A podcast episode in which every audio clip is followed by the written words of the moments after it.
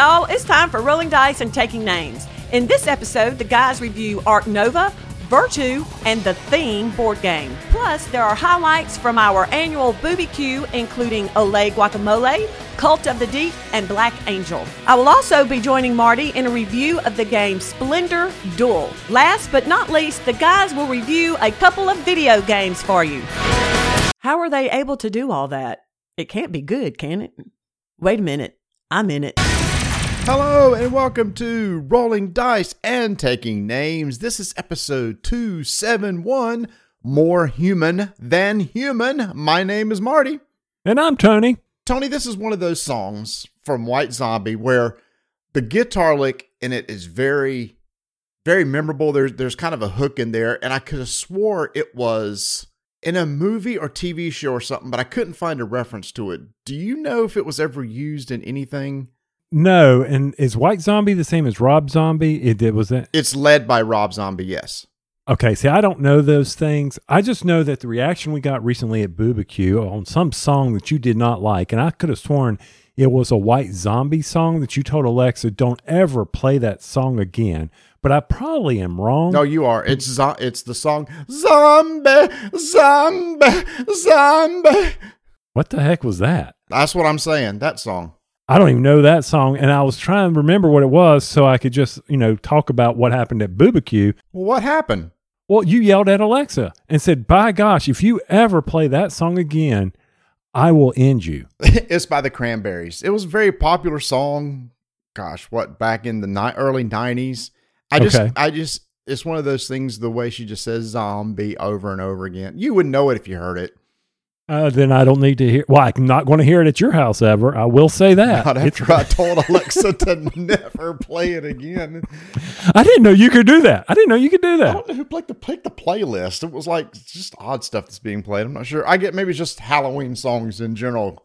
It was Nate Bivens. He said something about play the Halloween reverbs. I don't know. He made something, and all of a sudden stuff was playing. I don't know. Well, I mean, You were- there was some good stuff in there because uh, we just had our big annual Booby Q, a big annual Halloween uh, party where we get uh, a lot of our friends together, hang out in the basement, play some games. I have some incredible barbecue and ribs made by our good friend Steve Gibbs. Uh, it's just a, a wonderful time and love doing it every year. It's not we, it is you. You and your wife host an amazing get together, one where we all sit there and just have meat sweats from, like you said, all the barbecue and all the amazing stuff, the cheesecake brownies, Donna and her little um, cake. And then, of course, we had all the chips and snacks and, and Bert bringing the, the sausage balls. Oh my gosh. It was, oh. It was bad. We were picking out all day. And get this, dude. Vanessa and I realized last night everybody left. We forgot to bring out our chocolate eclair. It was sitting in the fridge. so there was yet a whole other dessert that we totally forgot to bring out. Well, then why? Okay, if we're going to sign up, this is where coordination works. I said, I'm bringing a cake. Yeah. And I was and I was like, okay, well, that's fine. But hey, I Well, yeah. you, So man. you usually have a couple desserts. oh, but, but not after you put on thirty pounds of meat. Well, Oh, I mean, oh, that was so good, man. I, mm. yeah. And basically, we got in a ton of games, which we're going to uh, feature. Really? A lot of the games that we've uh, played will feature here in the intro. Just give a little bit of synopsis of some of those that we played. Real? Did we? Did we get in a ton of games? We got in some games that took a ton of time. Okay, that's fair. That's fair. I mean, you had you had me probably captive for as it was pointed out to me when I got home. I was gone for over twelve hours, and she goes, "Well, how many games did you play?" And I go, three. She goes, "Wait, what?" And I go, "Yeah, three. And she's like, "Oh my gosh, how did you?" She, my wife knows me very well. She said, "How did you survive that?" I said, "Well, it's a good thing they were very entertaining, and the people were entertaining as well."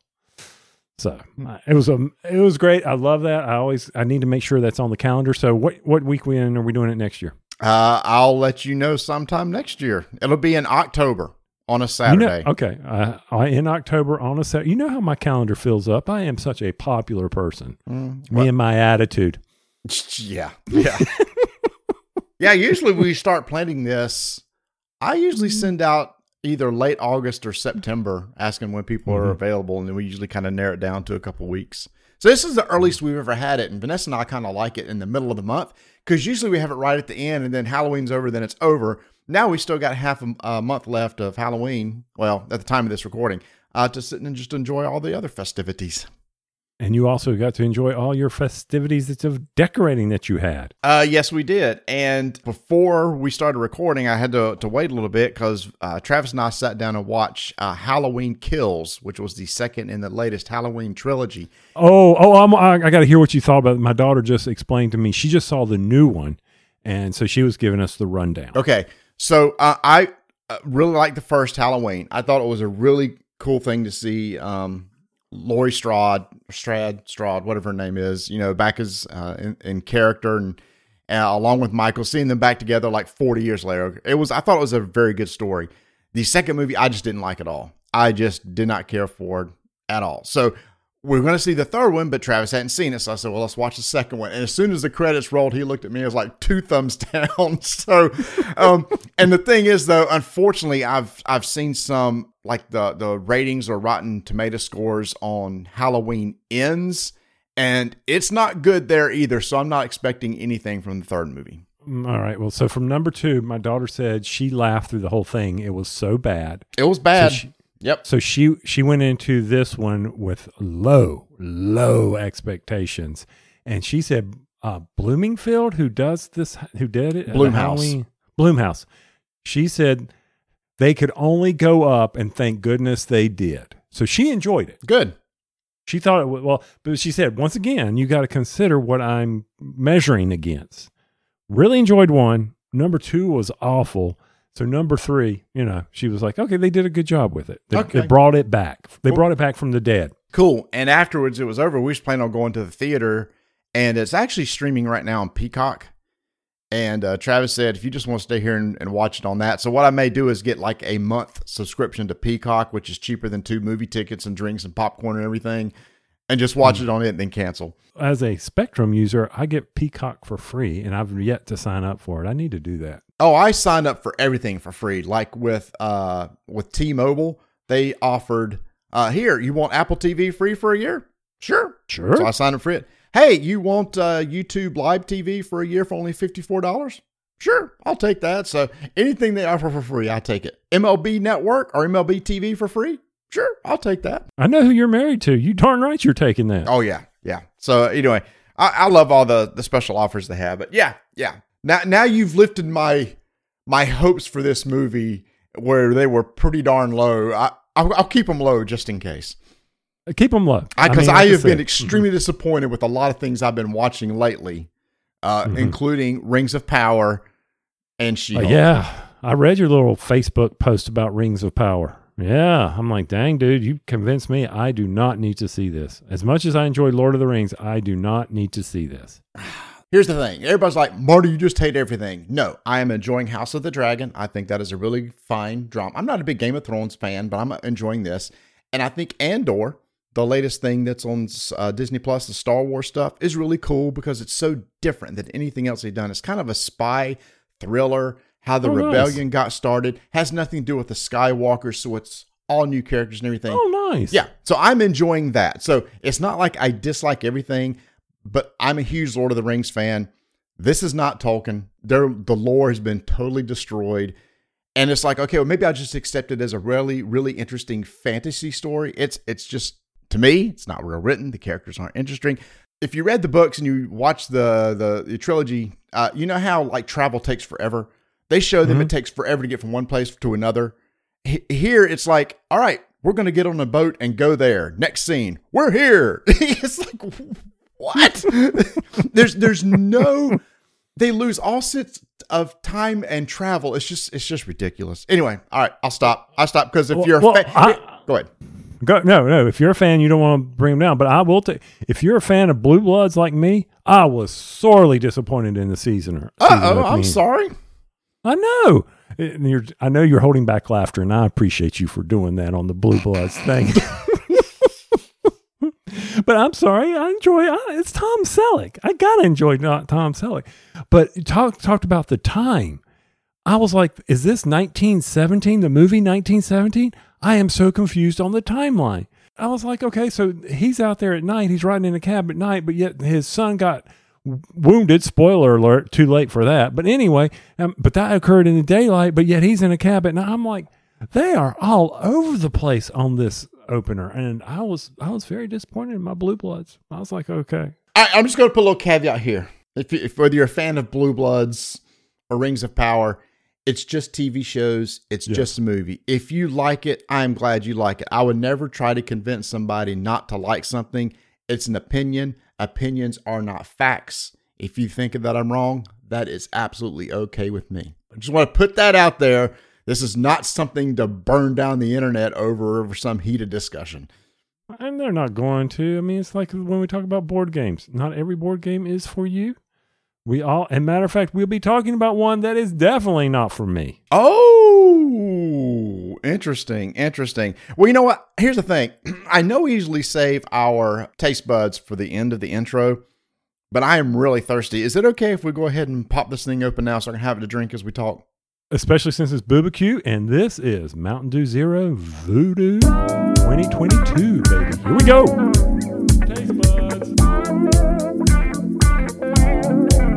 Taste buds. Taste buds.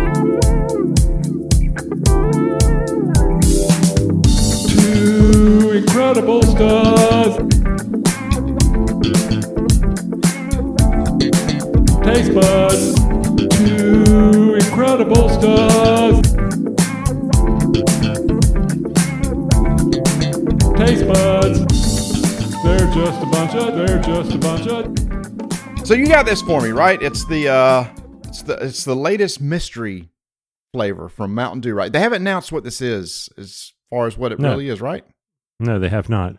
But, but be honest, with you, I've lost track of time because I got this almost three, four weeks ago when they first came out, and so I, I do not know. I have not gone to the website. I did not want to know. I want it to be a surprise. All right. So again, every year, or I don't know if it's every year. I know recently that Mountain Dew's been putting out this Voodoo mystery flavor, and at some point in time, they'll reveal what the flavor is. And so, what we're going to do is going to pop the top. This is the zero sugar, which I appreciate, so I can drink the whole can as we uh, as we talk tonight, and see if we can figure out uh, what this mystery flavor is. All right, here we go. All right. Ooh, big foam. Let's see. Okay. Well, first we'll do the little smell test. Ooh, okay. The smell. Mmm. Mmm. Okay, didn't hit my palate right. I, I don't know I don't. I don't know what this is. Almost blueberry-ish to me. All right, you want to try it? Um. Well, I got nothing. I'm I'm getting. Well, at first I was feeling like a blue raspberry, but Well, then that's why I'm, I'm right there with you. but then it's very tart, Mm-hmm. almost like a lemonade lemonade type tart. Yep. Very tart. I like it. Uh, The smell didn't. Uh, the smell did nothing for me. It was actually turning me off. But I'm not a raspberry fan, so if it was strong raspberry, I would do that. But I don't know. They got me. They got me. I, I, I'm confused. I'm befuddled. I Yeah. don't know. I don't know. It, it the first thing hit me with rasp- is raspberry. It's Mhm. uh, the tartness. I'm not sure where that's coming from. Like it almost yeah, maybe very. makes me pucker my cheeks a little bit. Mm. Yeah, it hit. It, it hit the back of the cheeks back there. I was like, Mhm. "Whoa, that's that's a heavy coating back there." All right. Uh, Well, I, I'm anxious to hear what the answer is, but at least I have something to uh, sip on. And hey, if, if you're listening and you don't know uh, what it is, give us your guess. Uh, you can always head over to our Instagram or Twitter page at uh, Dyson Names. Come and join our uh, Discord channel if you like. And also, uh, we had talked about this uh, a few episodes ago about how we're trying to set up a big game night with Chris, the moderator, used to be with Flip the Table. Uh, we're gonna he's gonna do like an online game with this, and that's gonna be for everyone who pledges at our highest level at ten dollars a month or at least hundred dollars a year, one time pledge. And once we get six people on board, what we're gonna do is we're gonna set that up, and you can go over to buymeamoonpie.com uh, to set that up. And if you don't want to do that, we also have lower pledge levels, and you can get some supporter status on the Discord channel. And we have some other ideas uh, for down the road for others backers too. That's right. And if you click on the subscribe button or on the bell or on the link or the thumbs up or whatever they do with all the videos, I don't know what they say. Click on that subscribe button. What subscribe button? I'm just making a trying to make a poor joke about YouTube. You hear it in every video. Mm. Click on the subscribe button. Well, on Click our video cast, if you want to follow that, then you should go over to our YouTube channel and hit the subscribe button because we're once a month, uh, trying to once a month. Tony and I are going to uh, get together and have a little video cast, and I'm excited about the next one. I think the idea is we're going to try to. We got our 10 year anniversary coming up. It's uh, December's going to be our 10th anniversary, and he's already yawning over there. Is it too late for you? No, that tells you how weak the Mountain Dew is. uh, the next one we're actually going to look at the, right before we started our podcast 10 years ago, the game Netrunner came out from Fantasy Flight. And there is a company who has picked up uh, that series and is doing a, a print by demand uh, support of the game. Uh, they had reached out to us and said, Hey, uh, we heard you talking about Netrunner. Would you like to try out our, our version? So they sent it to us. So, Tony, you and I are going to get together, revisit playing Netrunner, and we're going to do a video cast on how how has what what's the question going to be? How is Netrunner over the past is Netrunner still good after ten years later or something like that? or if we continue with what I'm trying to push for, does Netrunner suck today? You're really trying to get that clickbait title, eh? I am. Uh, every one of them, as you're going to mention, I am going to say, does it sucks? There you go. I may. I can't help it. I know, If, I if everybody else can use it, I can do it as well. Also, we got our Also. secret squirrel that's coming up. Every year we do this. This is like a secret Santa, except for us, it's a secret squirrel where we're going to have names divvied up and we're going to send games to each other. Uh, we have a uh, we'll have a link in the show notes. We also have a special channel on our Discord channel for going up and signing up. You need to sign up by November 1st, as names will be picked and send the gifts by December 1st. And like last year, Tony, if you wanted to, we picked a night where we all got together and did a video chat on Discord and opened our mm-hmm. gifts together, which was fun. Well, if you do it, well, last year I was in Hawaii when you did this.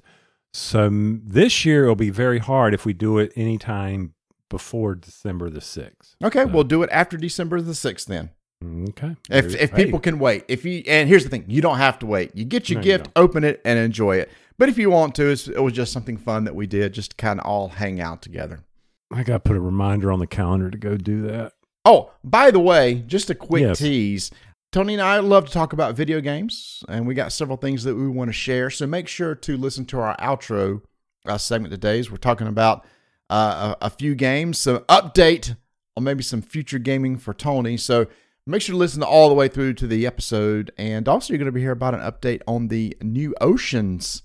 It's- not. It's not. It's not Oceans colon anything. It's just Oceans from North North Star Games. They have an update uh, to their digital app, and we'll be sharing with some info, information about that too.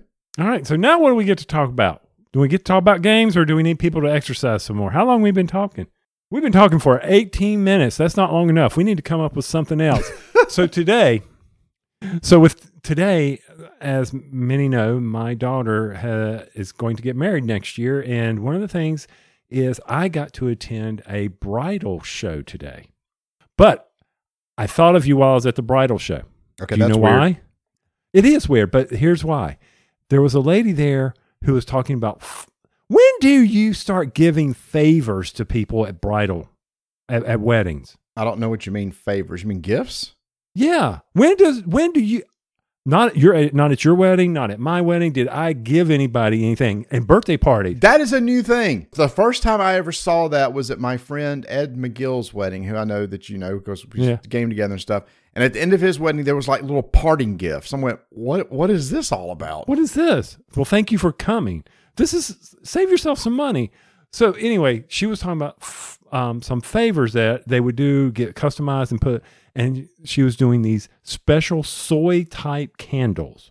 And I, I'm not really sure. I wasn't really listening to her because I was smelling all the various candles. Okay.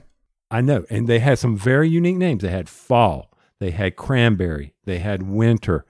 Some of these smells, Marty, I was like, this is very pungent. Hmm. I can't imagine. And I know I know y'all have candles like this. I was like, that's what made me think of you. I was like, man, I bet Marty would like this scent. Vanessa probably would enjoy having this one because they had all the, they were getting their fall Christmas lineup in. hmm I must admit, I do like fragrant uh, candles. In my office at work, I have one of those Scentsy burners where you could put in the wax melts uh, that Mm. will uh, that have a certain scent, and so I'll, I'll drop a new one in, and people walk by my office, okay, and they'll sniff and they go, okay, and try to guess what today's scent is. Okay, and do they ever are some people successful? Oh yeah, one person walked in the other day, said, "I smells just smells like apple cider." I went, it is. It's apple cider. we had we had this apple cider or something candle and then there was this one i smelled it and i go oh my god that's revolting and the lady looks at me you know well, you shouldn't say things like that to people's product but it was it was revolting she goes you know that's my number one seller today i'm like okay. What was it? it was some type of cranberry mixture and it was just it was so strong and so fruity Mm. I was like, my goodness. So I got to go do that and got this. Why were there mortgage companies at this thing? There were mortgage companies. Oh, because people are getting married and they can buy a home. Ding, ding. Uh, Thank you. And then um, Donna and I want a cruise if we went and listened to a uh, somebody talk for three hours. So I was like, no, timeshare, not doing that. Mm-mm. So that's why we didn't record earlier today, by the way. Oh, that is absolutely fine. I'm enjoying recording right now. Are you? I guess got nothing else to do. I appreciate you being in a better mood from last episode. Was I in a bad mood last episode? You weren't in a bad mood. You were just in a weird mood. It was kind of like I had, it was dragging words out of there. You were leaning on me to carry conversation, which is very unusual. Ah, So you should not do that. my bad. Here, you want me to carry a conversation? Now we'll talk about some games that we got to play yesterday. Okay, let me check our time. Yep, 22 minutes. That's good. Somebody We're can take a break, take a drink. Okay. Danny from Hachette Board Games. sent us a game that we got to see at uh, Gen Con. This is from publisher Scorpion Masqué and designer Mr. Sandance, because I'm not going to get his, his, uh, his first name correct. Tony, this is a little party game that we saw. We just immediately fell uh, in, in love with. It's called Ole Guacamole. I, I don't know why it's themed that way. People are asking, why, why does it have to do with it? It has nothing to do with guacamole. Look, they just came up with the name, okay? And it's a deck of cards. They're all shaped, uh, the deck is shaped like avocados. Mm-hmm. And there are some, most of these cards have one letter, maybe you'll have two letters on there. And you just sit around the table with friends. It plays two to eight players. Person flips over a card, and let's say it's the letter L. Just throw out a word that does not contain the letter L. The next person Okay. flips over a card, and let's say it's the letter M. That person must say a word that's somehow connected to that last word that was said, but doesn't contain the letters L or M. This mm-hmm. will continue around the table, flipping over cards. And if anybody ever goes beyond the 12 second limit of being able to say a word or says a word that contains one of the letters on the table, they collect all the cards. Mm-hmm. You go through the entire deck. Once the deck is empty, whoever has the least amount of cards collected is the winner of the game. That's it. It's that simple, but it's a blast to play. Yes. And it, it's surprising how quickly your brain just freezes on you. Now, and we weren't even playing it on hard mode. And what do you mean hard mode? It's we had the 12 second timer, but we were not starting the clock as soon as the next person turned. We let that person think for a little bit and then flip over because it was new. We had a learning game here mm-hmm. but it is just and we were all sitting there trying to think of words because you could watch us words that may trip up the next person Right. And there are special cards that can either reverse the direction you ha- or you have to say two two words at that time or maybe you can call someone out and have them say the next word or you skip over to the next person and they have to do it so there's it's not just letters there's some other interactions so yeah it's it's the nuno thing Yeah. but it- yes it is. yeah And after after you left, that's the last game we played of the night. We Okay. we How'd had- it go? Well, it went well. We played we played a game of it, and everybody said, "All right, just set that up and do it one more time." So we played like a because it goes so fast. I mean, it plays like fifteen minutes at, Mm-hmm. at the at the most. So fun little party game. It's a small box. Um, again, this is by from Scorpion Masqué and. Our good friends at Hachette Board Games. is bringing it to the U.S. to have available, and it's either available right now or available soon. But yeah, this is one of those highlights that we saw from Gen Con. I'm glad to see it finally coming out. Ole guacamole. Ole guacamole. Very cute. Now, when we finished up one of our big games, I didn't want to start up the next big game. So I said, okay, I need to get going here. So a couple of us paired off and we played a game that I've had in my collection for a while, but I've never had the opportunity to play. But someone brought it, uh, Kevin brought it, and it was called Black Angel. Now, Marty, have you ever seen this one? I have seen it, but have not played it. It is. Ah, what's the best way without me going into the rules? You remember the game Pulsar? What was it 20, 49, 28? So, Yeah, You know the Pulsar loved- game? You know, Loved it. Yes. it, the dice manipulation and things Yes. like that. Loved it. This is very similar. oh, Okay. We were, it was definitely a learning game. I, I would want to play it again. Maybe you and I can get a chance to play. But what you're trying to do is you are trying to buy technology. So on your turn, you have either you can do this sequence or you can do the B sequence, which is basically the reset sequence. mm-hmm. But sequence A, you're going to play a card that's going to activate tiles in your tableau. It's a three by three tableau. And you're going to do the actions on those tiles, provided the color of the cards you play on the row or column matches the color of the tile. Simple. And there are some cards that are wild, so that would activate all of them. That's how you're going to be doing some things, collecting resources or uh, getting your AI robots into your base. That's the gist of the game. Is that's how you're generating your resources. okay. Then you're going to take one of the dice that's in your storage area, and you it's either a yellow, blue, or gray, uh, green dice, and you will take an action with that, which will let you play a card from your hand, similar, which are the cards that you could play on your tableau. So you have to decide which card you want, and you can put that out in space, and that's a way to generate points. Mm. Or maybe you want to defeat the bad people that are coming, that are attacking, because they're infecting the board. And in doing so, that gives you the wild card. So that was kind of ingenious to me. When you defeat these bad people, they go into your hand and they are now the wild cards that allow you to play. So you're sitting there doing this engine building, trying to upgrade rage your technology.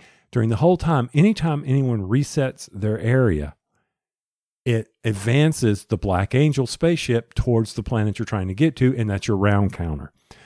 So you're building a engine, you're placing cards out on a table that generate your victory points, and you're having to rinse and repeat with a very simple action, which is causing you're controlling the end of round. All the players are controlling the end of round. I think you would really enjoy this. Mhm. So I'm, I I think maybe we'll, if we get ever a chance, we'll, we'll get that on the table. Maybe on a big day or something where we have some time. Just this is one of those games that I, it's how did we, how did we not talk about it sooner? How did we not play it sooner? It just, it got washed under the, And, and it was a popular, under the rug. it was a popular game. I looked it up. It came out in 2019 from a company called Pearl Publishing, and Asmodee carries it now. And I remember when it came out, I, I remember seeing it played and talked about a lot. So yeah, I'd like to check it out. I like dice manipulation games. Yeah, it's one of those games we could resurrect. Yeah, yeah. You can go back and check out. Uh, speaking of dice manipulation, I got to play a game that I got um, shown at Origins called Cult of the Deep. This is from uh, BA Games, and this is a hidden traitor, hidden fact, not hidden traitor, hidden faction type game. And if you've ever played Bang the Dice game, it's a lot like that. Have you ever played that, Tony? Bang the Dice game, where somebody is the the sheriff and you have the deputies. The yes, renegade. it's been, it's been a long time. the, the concept of this is the same thing where there's a high priest everybody has their roles and there's a certain way to win the game high priest is just trying to stay alive the cultist is trying to kill the high priest there's a faithful person that will win as long as the high priest survives uh, there's a person who's like just wants everybody else to die the different roles are dependent upon the number of players it plays uh, four to eight players the play is very simple You've got five dice you're going to roll them and you can keep whichever ones you want, re-roll twice. The final five is what you got to use. And those dice are used to possibly deal damage to somebody, maybe heal yourself, or activate one of the uh, powers of the rituals. And this was the thought. This is where it got I got interested in it because in the middle of the table there are these ritual cards that come out, and you and each of the rituals has a certain die face that could be assigned to it. And if you do, you get to activate the ability of that ritual. And there's a whole deck of ritual cards. Each ritual can be used a certain amount of times based on the number of players. And once you've used it that many times, a new ritual comes out. So you're going around the table trying to determine who is who and deals some damage, heal yourself, etc., uh, with the goal of trying to meet your win condition. Now, I was super excited about this, and I enjoyed it as, as I was playing it, but it was one of those things that lasted longer than what I wanted it to. Mm-hmm. And, and one thing I thought was interesting is that when you heal yourself, you can go above your max health.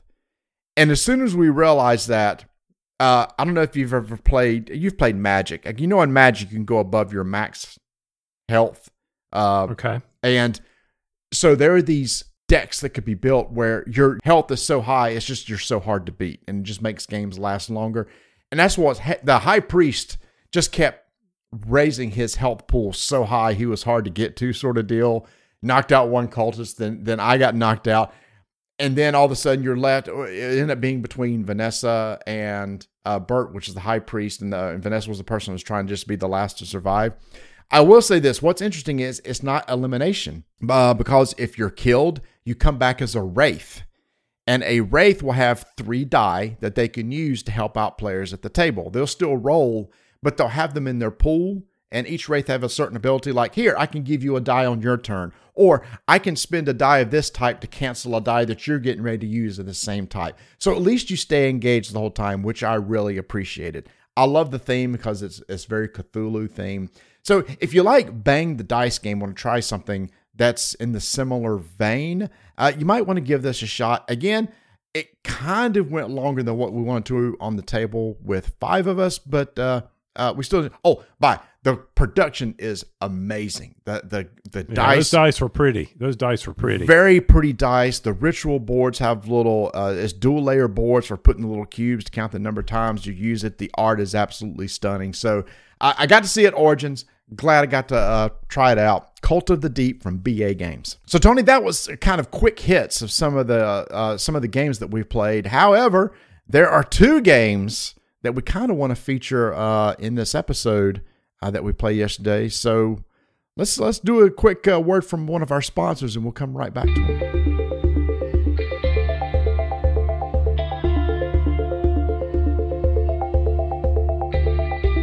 All right, y'all. You're gonna start hearing about this a lot, but you, you gotta start getting prepared.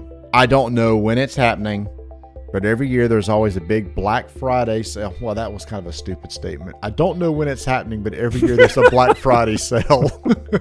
so logically, I wonder if it happens on a Friday, Marty. logically you would deduce that a Black Friday sale would happen on Black Friday, which is the day after Thanksgiving here in the US. So, wow. Okay, yeah, they always have really amazing sales. It's ridiculous just how every week there's always a big sale of something. Like I'm looking at right now, there's 30% off clearance items, and you know why they're probably doing 30% off clearance items so they can make room in their warehouse for all these games from Essen that are getting ready to come out that are on pre-order right now, and to make sure they have enough stock set up for all the big sales that they're going to have for Christmas. So please go sign their mailing list and get updated when a big sale comes out. And you can do that over at miniaturemarket.com.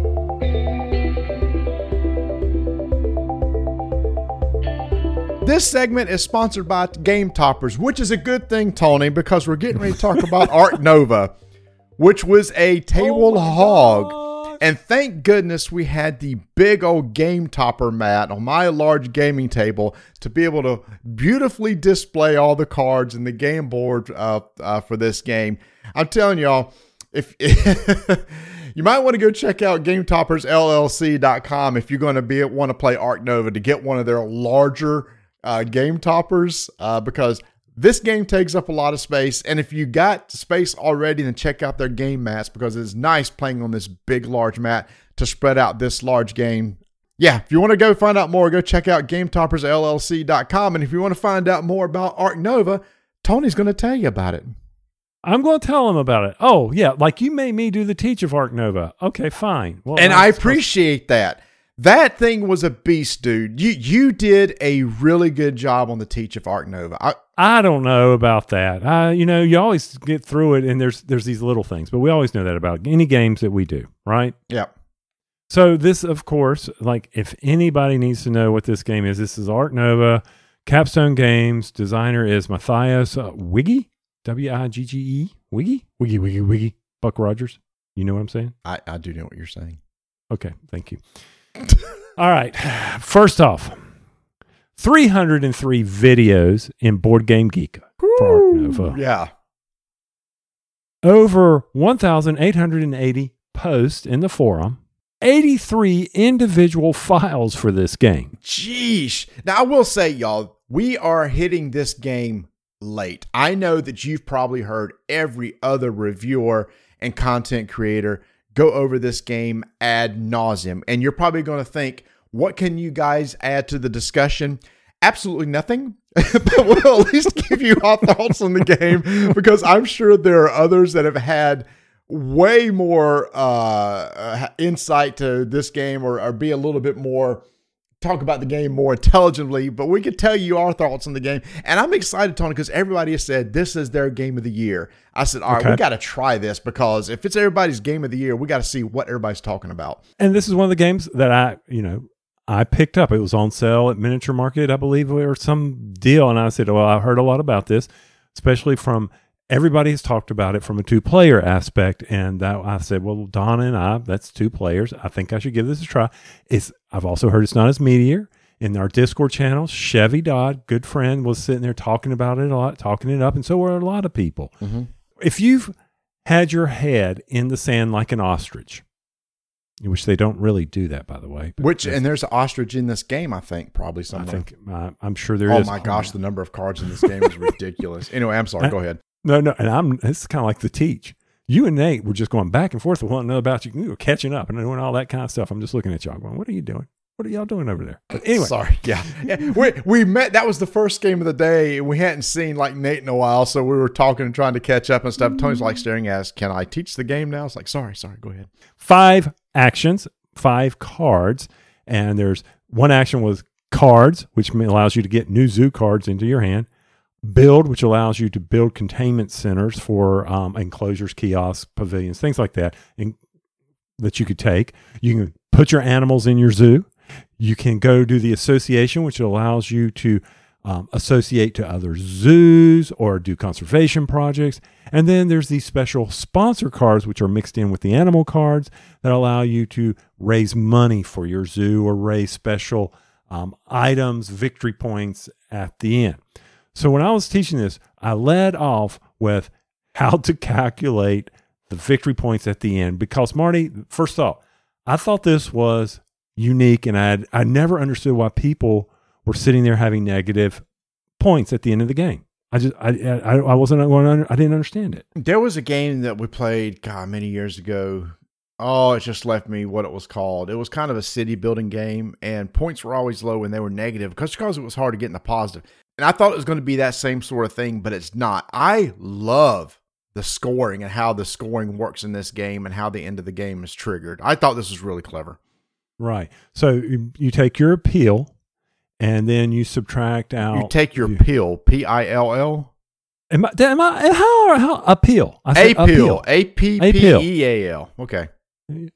Listen, only I, I put up with this from Donna in my southernness.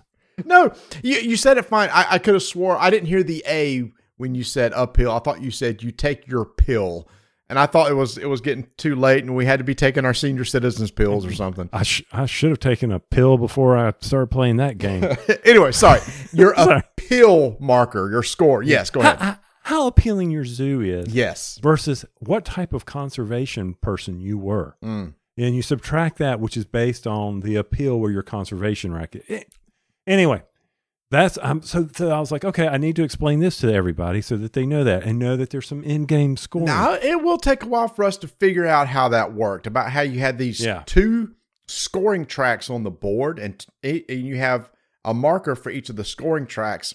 And when the game is triggered, you explain you're going to take the value of where this marker is and subtract the value of where this marker is. And then we quickly went, oh, so we're starting out with a lot of negative points right in the beginning, mm-hmm. right?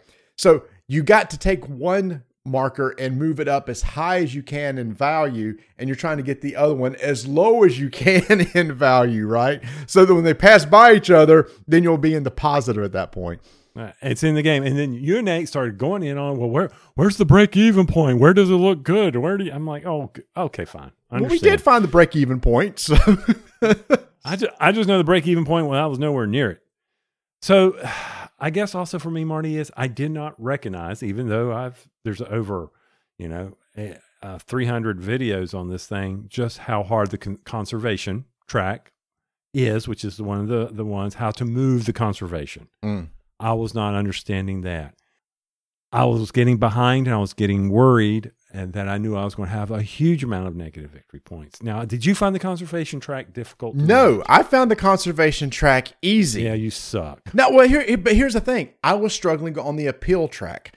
I wasn't getting a lot of animals put into my zoo. It's the animals that give you appeal. I was trying to set up this really cool engine. It kind of worked at one point. I actually got to trigger an engine that was a really satisfying turn, but I wasn't getting the um, animals into the zoo. And each time you put an animal into the zoo, it'll probably give you appeal points. Instead, I was taking these other actions that was driving up my um my my conservation. I see where you struggled, and about halfway through the game, I realized, holy cow, I've really got to start putting more animals. Now, we didn't mention this. Everybody has their own tableau, so it's a Right. little uh, hex map, and you actually take buildings and you build different shaped buildings of a size two hex, three hex, four hex, five hex, and then the animals require a certain size containment to be put into. So you may get a hippopotamus to say, well, if you got a hippopotamus card, it needs to go into a size five containment. So you can build a building action to take one of those five sizes, put it on your board. Then you can put the hippopotamus into it and like put your marker to indicate, okay, there's an animal in this containment. So that's kind of how all that works together. And I really like each person building their own zoo, which I thought was kind of cool. Yes, and so the animal action, you know, all all what you can do is to determine determine based on the strength of the card based on where it is on your tableau. That was the other. I don't think that's unique.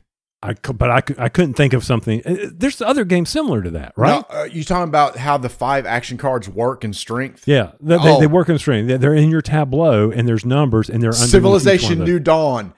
That's It- right. It, it's, it was like I said, "Holy crap! This is Civilization New Dawn." And I, who was it that said? Who acknowledged that was it was uh it was uh Nate. Nate said, "Yep, this is exactly like it's like holy cow! I love this action selection."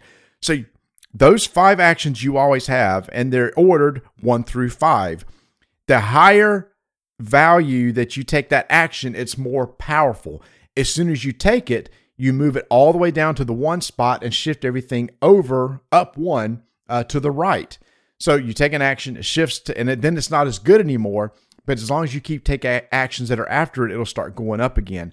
Just like Civilization New Dawn, which I absolutely love. But Tony, I also love the fact there's several spots on the board where you can take one of your actions and flip it over to the two side, and then the action's even more powerful. and we still, and someone can correct us, we could only find where you could upgrade four of the five cards. And there may be five. I couldn't find it. I don't know where it was, but you, you can't. On the boards, we all looked and saw four spots, whether it be covering up spots on your board or or passing certain or taking your conservation marker and passing certain points on the conservation track.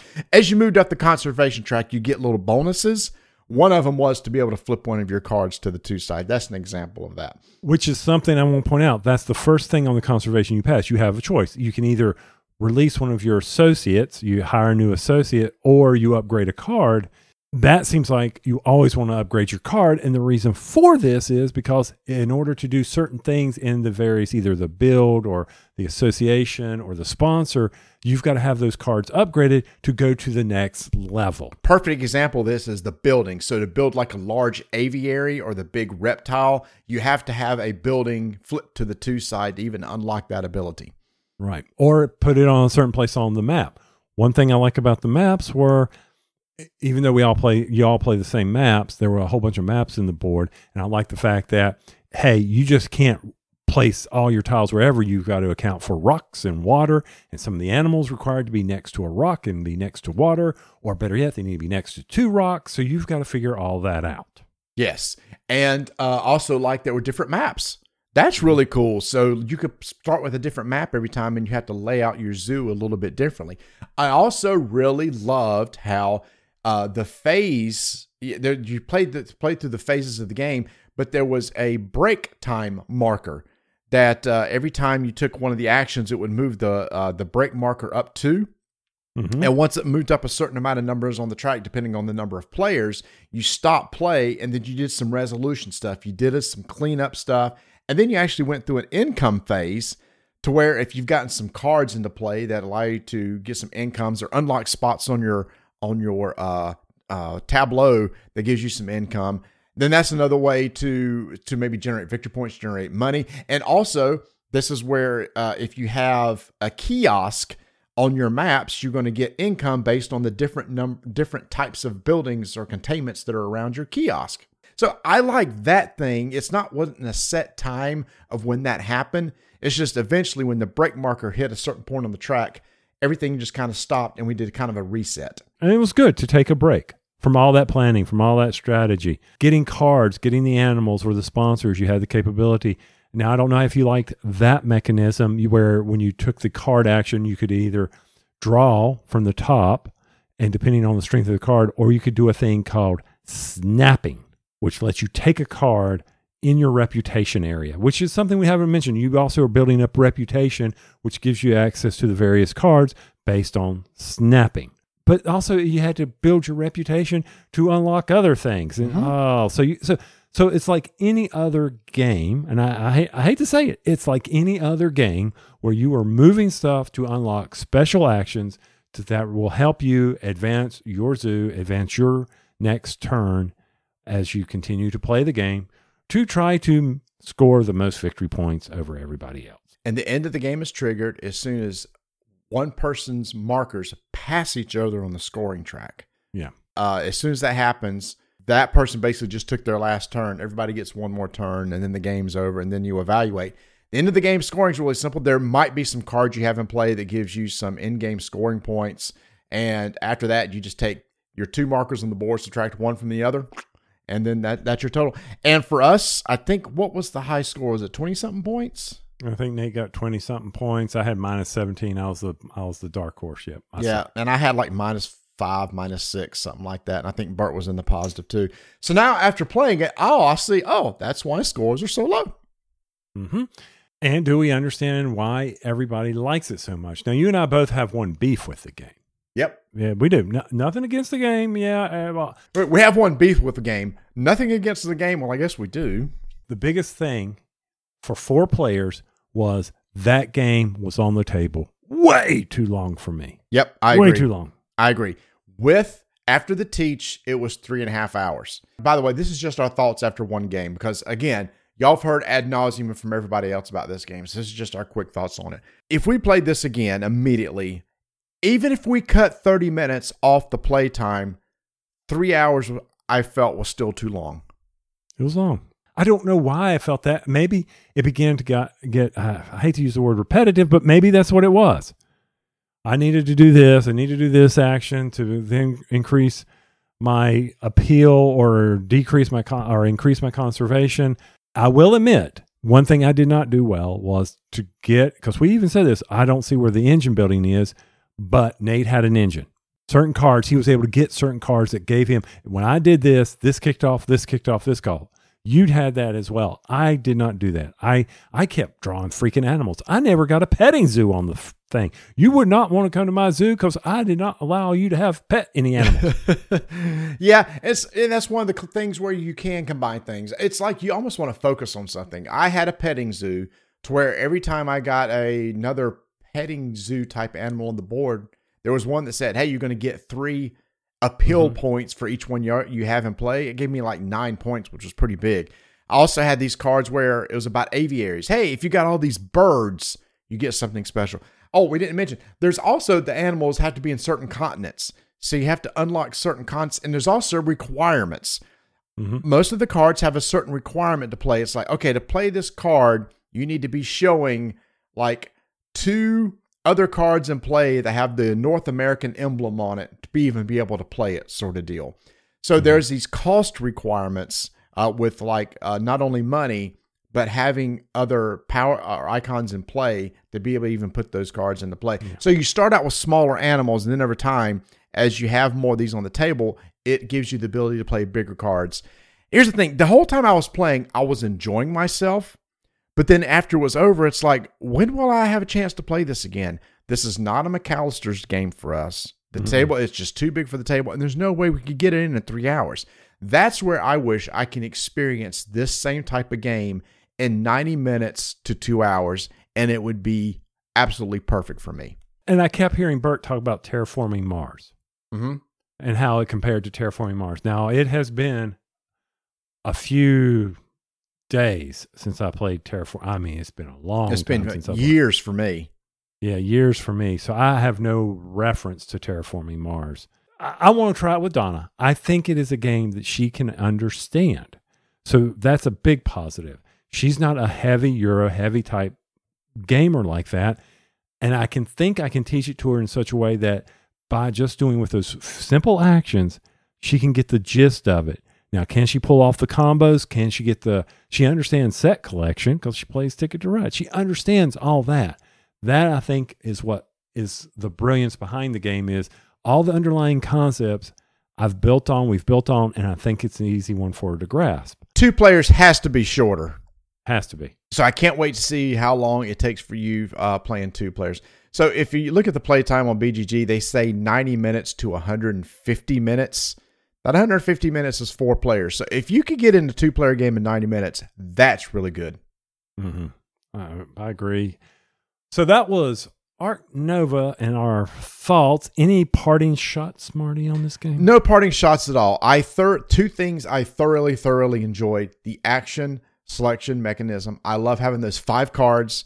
I love how they vary in power from one to five.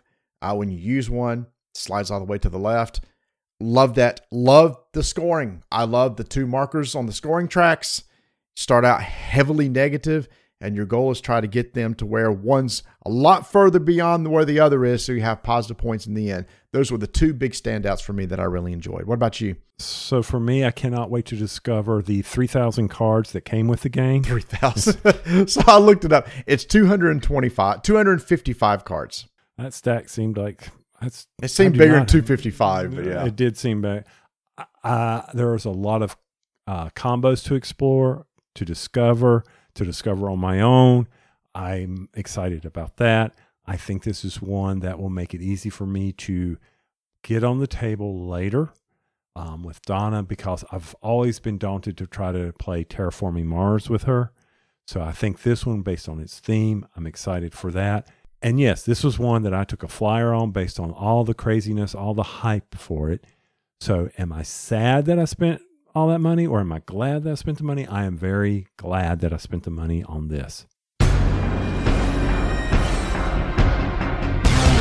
Five minute initiative begins in three, two, one. Tony, I know you don't like hidden role games, and I made you sit down during BBQ and play one with eight players. And the game that we played was The Thing, the board game. This is not the same game as The Thing Infection at Outpost 31. I know that they you see them, they're going to look a lot alike. They are totally different. So we played The Thing, the board game from Giuseppe Cicero and Andrea Crespi from Pendragon Game Studio and brought here to the US from Ares Games.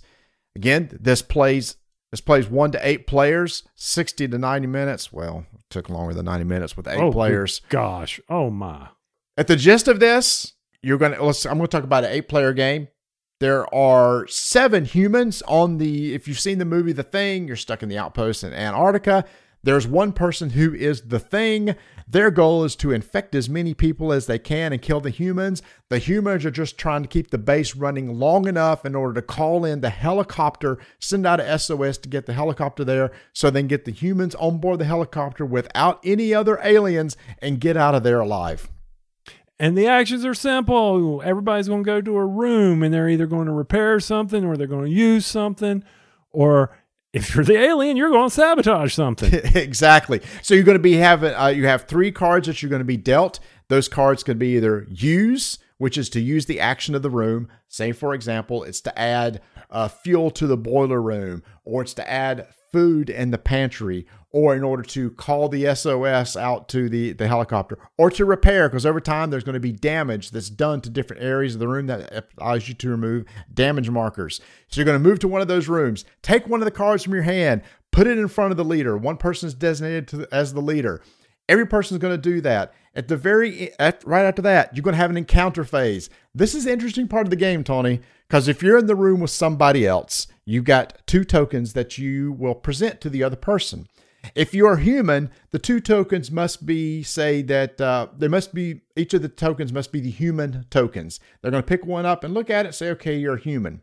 If you're the thing, uh, you can either put two human tokens or you could put a thing token and a human token. And if the other person picks the thing token, instantly they're affected and their role is now gone from human to be a thing. And the whole goal of their game has changed from trying to get off the island to try to infect other people. Hey, you also got to search for items and weapons. All right, there's a picture of me with my head down Hold on, on, the let me, table. can, let me just finish the. uh, Oh, keep your head on the table just for a second, because then this is kind of like a lot Battlestar Galactica. All those card action cards that were collected, the leader takes, shuffles them, then flips them over one at a time and resolves them. It could be use, repair, or sabotage. He has to assign one to each of the people around the area. Uh, in each of the rooms, it may not been somebody may go into the room in order to use something, and he said, "Well, you know, you're not going to use it. Instead, you're going to do a repair." So the leader makes all these decisions, and then after that, everybody comes comes back to the leisure room and can start making accusations against each other. And if if a person is accused enough, it drives their suspicion token all the way to the top of the track, where then they have to play all their cards face up at that point, or you could just do a test. Tony, that's what you was talking about. You get flamethrowers and a wire. You can do a test on somebody, just like in the movie, to see if they're the thing, where they have to actually have to reveal their role to to uh, expose them. And exposed aliens basically just run around and wreak havoc once they're exposed. So that's kind of the whole gist of the game. You're playing through this. The crap is hitting the fan on the island. Humans are just trying to keep it going, and the aliens are trying to get as many of as you can. We're out of time based on the explanation. So that's it for the five minute initiative, and I'm good with that. That's how I feel. Weren't a fan of it, huh? You don't like those types of games. Uh, So uh, everybody said he must have been an alien because he got excited near the end. And it was kind of like, we got to speed this game along. Eight's way too many. I'm sorry. Eight took a long time. Eight, did took a take a long long time. It, it would probably be better six, five, or six. Is probably better for uh, this. It does feel like Battlestar Galactica or a Dead of Winter. Very much so. Those types of games. I just do think the interesting thing over Battlestar Galactica is you can actually infect somebody else. You can have an interaction with them and they turn on your team. And that's exactly what happened. So I was a thing, and the last interaction I had with two people, I converted them. And then the very last thing you do is when the helicopter is there, the people with the person with the least uh, that's lowest on the suspicion track gets on the helicopter helicopter and then decides if the next lowest suspicion can get on the helicopter with them. And if he allows them, then they must decide together to elect the next lowest person on the suspicion track to get on. When it came to me, they said, We think Marty is an alien. I said, Well, you know, I think I'm a human. I should be able to get on the helicopter. Nope, nope. But what they do is they took the guy after me that I just infected. He got on the helicopter. He was an alien, and aliens win the game. So at the end, it was very climactic and cool, though. The dog infected me. Didn't mention the dogs. There are dogs roaming around. And you reach your you reach your hand into a, a token. There's only two infected dog tokens in the bag out of nine, and a lot of us pulled and got infected by the dog. That's how I got infected. hmm The alien never infected any of us. Matter of fact, the original alien left. He had to go home. because we were running long. I did. As an alien, I infected other people. You know, you got Mark. That's all you got. Yeah. well, I- we went yeah. through there. Yeah, you That's got true. Mark, and and so yes, I'm not a big fan of these games, and it isn't because it's not a good game or anything. It's just my play style. Yeah. Sitting there arguing over well, who do I think's this and who do I want that. There's not enough information out there. Yeah. There's not. No. And you, you were very consistent. You didn't like resistance. You just don't like those style of games. It does have a dead of winter feel to it because things are breaking down. You got to keep the food going and everything like that. Um, eh, for me, I think I would probably want to play Dead of Winter over this one.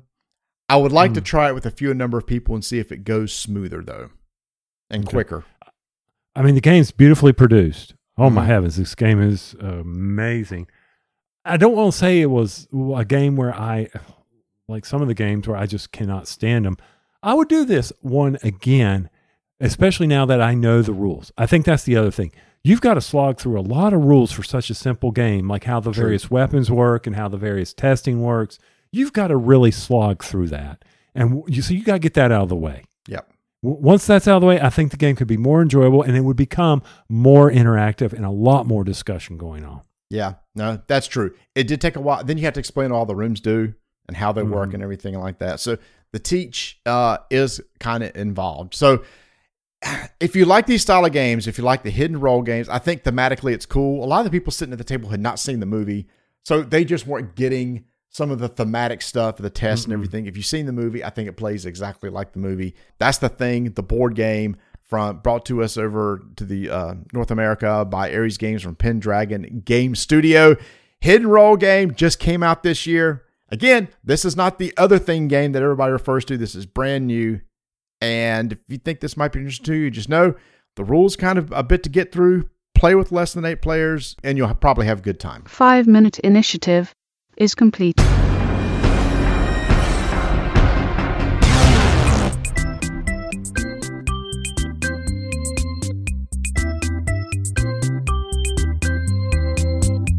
Portal Games US. That's where you go and find all them Portal games. All the good games. We mentioned it earlier about the digital version of Neuroshima Hex. Still one of our favorite board games. Go check that out. Brazil. It's coming. It's been promised. We know it's coming. Get those pre orders in, but go to the Portal website. Go ahead and say, hey, get me a Brazil copy here in the US. I'm really excited for that game. I played it at Gen Con. Been a while, but I want to get it back to the table. I think I can still remember it. Basilica, two player game.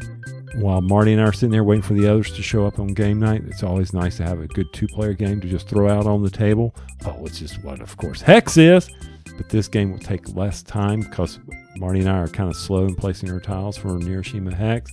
Oh, and then of course, we've talked about Robinson Crusoe multiple times and being able to survive the island. So if you need a good co op game or you want to introduce your friends this Christmas, think of a hol- uh, Christmas gift Robinson Crusoe. Oh, but wait, there's always time to be the cheap detective with the detective series and Halloween theme, a game Marty and I have yet to play, but someday we will. Stronghold Undead. All those games can be found over at portalgamesus.com.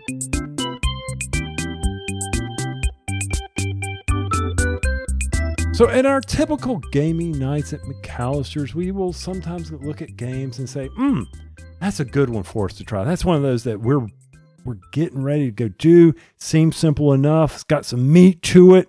We're going to put this on the table. And when I told Marty that the next game that we're going to play at McAllister's Gaming Night was a rondelle type game called Virtu, the art of governing from Super Meeple, designed by Pasquale. I think this is Ribrault. He was like, "We got a rondelle. I'm in." Oh, all in. All in. Yes. And the rondelle portion of this game did not disappoint at all. It was very different and I loved it. And every person had a different rondelle. We all didn't have the same one. Yeah, there are cards that you put on your rondelle to start with, and everybody may have started with different cards. Mm-hmm. And, and where the where the actions on the rondelle. Now we're getting here, Yeah. but I, I, do- I want, but I want to point that out is that everybody's rondelle, the actions that are in this game were on different places and in different so different locations on there.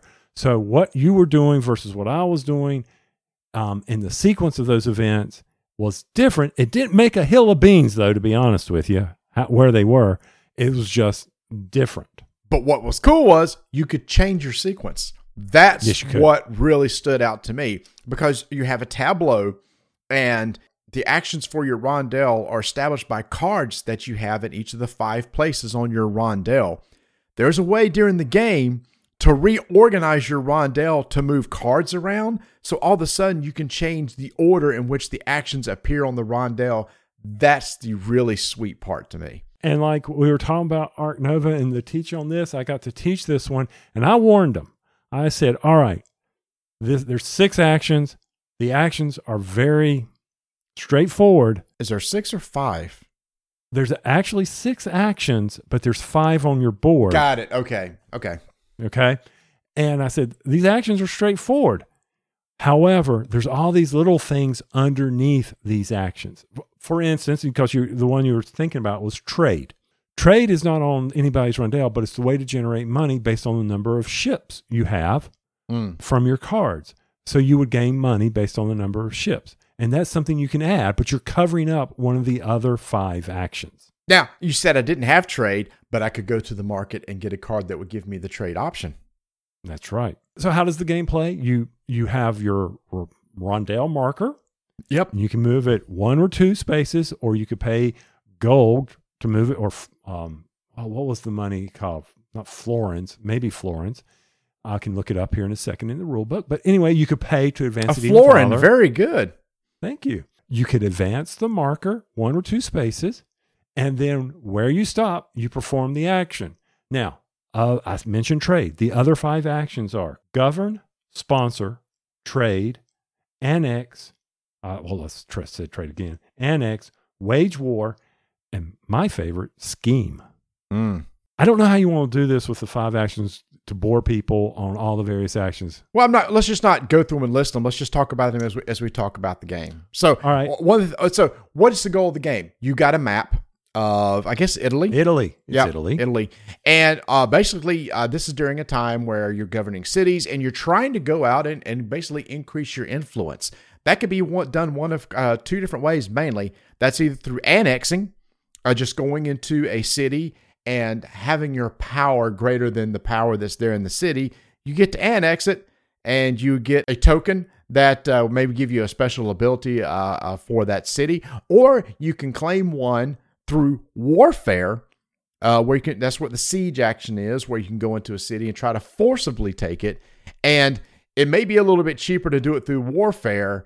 But if you do that, there's there's some negative connotations to it, and if you do it through annexing, there's a little bit. It's more expensive, but it's uh you get a you get a bonus to doing that, and we can talk about what that is in a minute. So that's kind of the goal. You're starting out with a city, you're trying to expand across in Italy, and trying to spread your influence through basically through annexing and warfare. I, I'm going to be honest with you. I remember the game, but for some odd reason, it it didn't stick with me, Mm. and I don't know why that is. Because I really enjoyed doing this. Because when you're moving your action selection disc, you are generating the resources that you need to be able to take the various actions that you want to do. What and what you mean by that is is when you select a card, there's a certain number of icons on the on the card that's mm-hmm. there, and those number of icons that you have is basically the resources you have to spend to take the actions. The more icons you have, the more the better that action you're going to be able to take. But what's cool, Tony, is over the course of the game, at the end of every round, you're going to be able to go to the market to buy cards. And these cards that you buy can be placed under the action cards on your rondel, which may give you additional resources or icon resources to use on that action. Or you can actually place them off to the side of your board. And you can spin those by flipping them face down to use the icons or resources that are on those cards uh, to help make an action more powerful. Because when you're there, you're you're right. You're using the resources provided by the cards where you land, Mm-hmm. and they're never exhausted. Right. And then you can supplement them Yes. with the cards or the cities that you have annexed or taken over. Yeah. So you remember we talked about the cities. Uh, I, I was trying to come, come up with a word with card or board or whatever. It's actually this little this cardboard token that has resource icons on it that can also be spent in order to make an action better. And you spend those by placing them face down, which is actually one of the actions is to govern, which is take a certain number of your face down cards and flip them back up mm-hmm. those those annex tokens that you got. So that's how you refresh them to be able to use them again. Pretty straightforward. But that's how you pay for resources. But that's that's the clever part Yes. to me. That was the Yeah. really of creating this engine of like I need to have a bunch of these type of resources to be able to pull this off. So I'm going to go annex the city, get that city tile. Uh, also now I have the resources I have to spend. Another thing that's really cool, Tony, is those cards that you you can use to put on the side of your rondel board for supplementing. If the card's on the right hand side, and let's say I've used them and exhausted them, when my Rondell piece passes by them going clockwise around the board, they automatically flip face up again. So that's how the cards that are supplementing your actions get turned back face up. So where you place them around your board is strategic too, because you want to mm-hmm. make sure that when you get to an action, they they are now face up to be able to use them for that action. That's the govern action. The sponsor action is you're moving up your token on the patronage board, paying those resources. And that's that's simply unlocking things or getting you victory points. Yep. That that one's pretty straightforward. One of the biggest thing when I say unlocking, you're unlocking a patronage person, an artist or a public work. You have sponsored that. And then those capabilities are coming in and they may give you lasting benefits. Like Leonardo da Vinci, he provides a war bonus. Yeah. So when you go out and do war, he's going to give that to you. Or better yet, let's talk about, oh, I don't know, um, Nicholas Copernicus provides an additional resource space on your board. You know, where you were talking about those cards, placing those Mhm. cards, he, he unlocks one of those spaces for you. Yep. So that was simple. I've talked about trade. You've talked about annex Yep. where you go out and you annex other cities to get those resources. The power of the annex, of course, is the city tile does not come back to you exhausted. Where the war action Yep. Does wage war, that does exhaust wherever you were. So getting the city tile face up with annex is a big deal because then you haven't got to spend a govern action to use it. If you get mm-hmm. it via warfare, it comes in face down, so it's not even usable till you take your first govern action. When it comes to the warfare, it's kind of a standard warfare thing. You count up your strength versus somebody else's strength. If your strength is higher, you're going to get the city tile, etc. Scheming is where you put spies out onto the board. This one ticked me off, you jerk. Thank you. this one is really cool, but you ticked me off. Go ahead. So scheming, you can scheme by putting a spy in a city, which will help reduce your war effort to to take control of a city or to annex a city because Mhm. there's a cost to it. Or you can scheme on someone else's rondelle, Oh, which jerk. blocks them blocks them from using a action like the govern, which allows them to flip tiles back over, and they have to use their own scheme action to kick the spy out of their court. Or you can scheme on your board to block somebody from using your uh, blocking one of your actions. So yeah, scheming is that interaction. Yeah. And so, very simple idea of talking about these resources that you spend. Uh, let's say if I take a scheming action and the cards I have on my scheming action, maybe it shows two of the scheming icons. That means I can either remove or place up to two of my agents. So uh, I could remove like Tony's agent that's from my board and then maybe place another one. But say I wanted to do even more than that, and those cards I have on the side that help me supplement, if some of those have scheming icons, I can turn those face down and add that to my resource pool to the number of scheming resources that I have. And for every one I have, I can put more agents out on the board or remove other people's agents. So that's kind of how the whole resource mechanic works. Scheming is the cool player interaction portion of this game. It there is potentially combat. We didn't do that a lot because combat was costly because you had to get a military out on the board, and also the bigger your military is, you had to feed them. hmm And, and even the designer, uh, when he was responding to some of the BGG posts on the forum, he even said that it needs to cost you. It shouldn't be easy. Right. I mean, it should be an inconvenience. It's not super easy. It is an inconvenience. So after everybody takes an action, you resolve sieges or war. And for instance, let's just talk. The war was probably one of the more complicated things to resolve. So, Mhm. so walk through that. But one of the neat things for me about the war was that if I move into a city, you can move your troops into that city as well. And we would battle on the plains. And if one army is still left standing, they could then siege the city. Right. Yeah, we did not do that. Certain areas could not be annexed because Pirates. They were, pirates. They Yep. were occupied the pirates' holdings.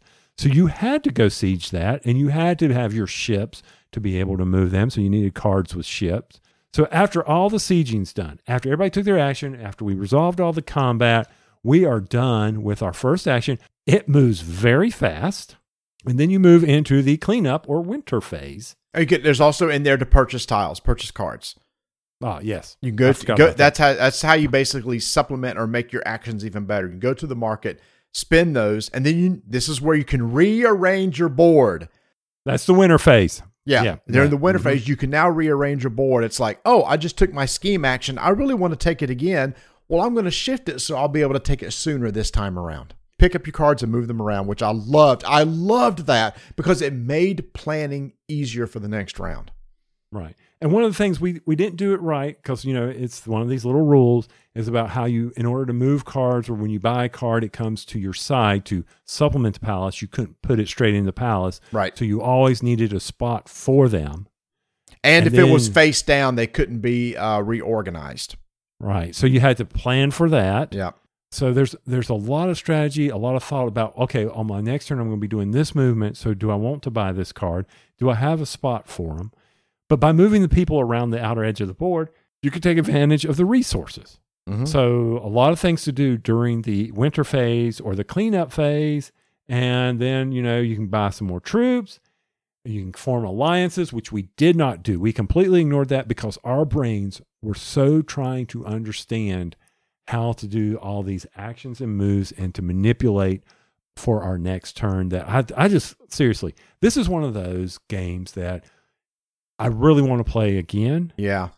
When, when you said, uh, there- when, yeah there's so much to discover sorry No, I was going to say uh, when you said alliances, uh, people automatically assume it's between players. It's not. No. There's a section on the board where you can form alliances with major powers in that regions, and the way you do that is by spending a certain type of resource, if you have them available, to be able to make quote an alliance with them, which gives you an, a, a special ability.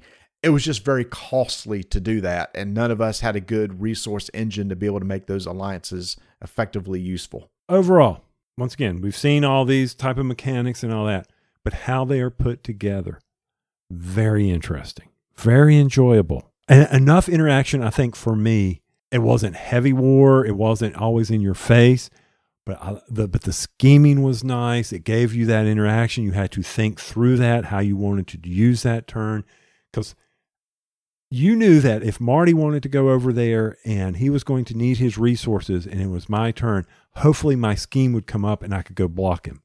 Or if I knew that I needed to get the resources, I needed to do something to keep him off my board. Or, oh, I was going to wage war, so I need to go over to do that. Very intriguing. A lot there, a lot there.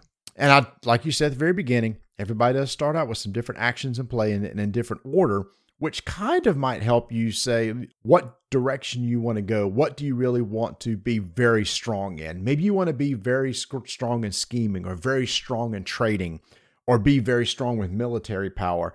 Right from the get go, you might decide to really focus heavily on this one action go buy cards that give you tons of those types of resources for that action so that you can be very good at it uh, when you take the turn. Again, my thing is the way that I take my turn is what really makes games interesting to me now. And just like the other games I've praised in the past, this rondelle is really clever. I've done rondelles before, but I've never done rondelles where I can change the order the actions on them. And I thought that was really cool and on the whole uh, supplementing of resources with cards on the side that would automatically flip face up again once you pass them on the rondelle. I thought, to me, that was the sweet part of this game. Sweet components. It's a super meeple. I mean, the little warriors were cut out with little spears. You know, the schemes were masked. The artwork, beautiful for this game. I haven't heard a lot about this. I think it's still No. out there on pre-order. Um, and so, if you like a type of game where you're where you're, I don't want to say you're by yourself because of the interaction, right? But it it's not it's not something where it's a constant. Like I've already said, I hate to go back to that, but it's not always in your face. I can do my thing, but I got to pay attention to it. To It what you're doing. not on pre-order. It is available right now Okay. in Miniature Market. It is uh, available there for sixty two ninety nine, which is a little bit on the higher end for a board game. It is like you said, the components are super nice, and I do think there's a lot of replayability in this uh, because you could play uh, every time you could play with with the different starter things. You could focus uh, the the market will be different every time. There's a lot of different cards that could affect the market and what cards you you use to add to your tableau and everything. So I do think there's decent replayability in this game. So I'm sorry, did you just say the market's different? What what I'm saying is there's a lot of cards in the market to choose from. So the things that you focus on each time you play could be different based on the cards that you buy. We mentioned the market, but one of the things is you always have access to all the cards in the market. It's not like a, a random market's coming up. They're they're laid out before you. If you want to go, except for one, the Pope. There's only one Pope. Everything else you can get an Archbishop, whatever you need for that. So once again, it builds to your strategy. They ain't cheap, but you got to think about that. Yeah. So once again, that is Virtu uh, from Super Meeple. We both really enjoyed it. Yeah, don't let this fly under the radar. I, I do I do think this is something that you might want to check out, especially if you like. What? How long did it take us to play? Ninety minutes? Two hours? Two hours max. Yeah. Yeah, yeah. So it's a, it's a shorter game than Ark Nova that we just talked about, but very rewarding. What kicks off the holiday season for us? Uh, Hallmark movies yeah, I guess I was thinking more even, before that. yeah, just like October 1st. Okay, yes. October 1st is like holiday. What is your number one complaint about my holiday wish list? Or not holiday, Christmas wish list. Like you're always, what do you want for Christmas? What do you want for Christmas? What do I always say? A jewelry. like from the time you met me. Yes. That has been since I was five years old. Oh, There are pictures of me with little plastic rings from the gumball machines on every finger. I miss those. Did you always get? Did you went to the grocery store and stuff? Did you always ask for a quarter so you could go to the machine? Every single time. Me too. Eh, But instead of jewelry, I wanted to collect the little football helmets or stuff that you would get. I wanted those big rings that look like I can picture them in my mind. It looked like a giant sapphire with little pearls around Oh, yeah. Is what it looked like. I loved those rings. I love jewelry. I love anything with stones. I love anything sparkly. And you know what else I really, really liked?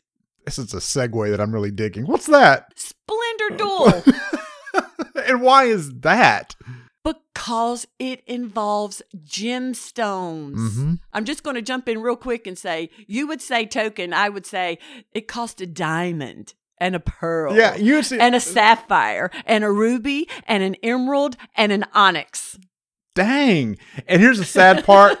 I probably couldn't name all those. I could probably get emerald and ruby. I would forget blue is what sapphire.